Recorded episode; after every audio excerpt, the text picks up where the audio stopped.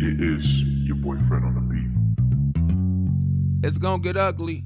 Trust me.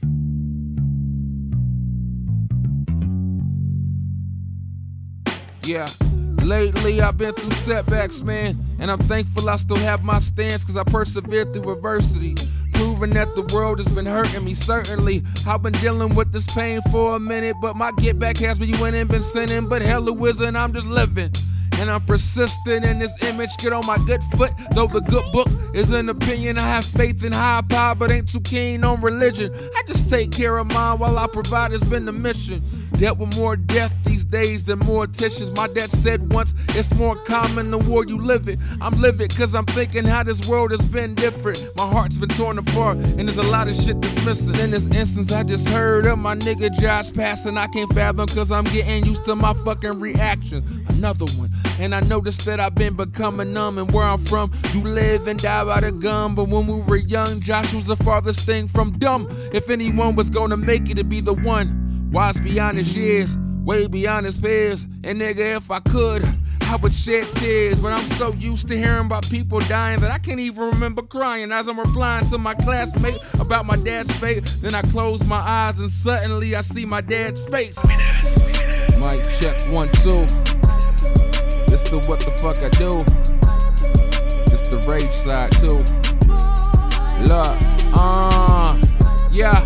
They wanted my demise, but they're surprised I'm alive and continue to thrive. That guy they known to despise. They call me Stutta McFly. They hate on the rise and that fucking look in the eyes. They wondering why. Like, how the fuck you survive your onslaught? I got this far without the gun talk. Only seeing where your guns pop. You're aiming at me, and that's where the fun stops. It's not looking good if I'm your op.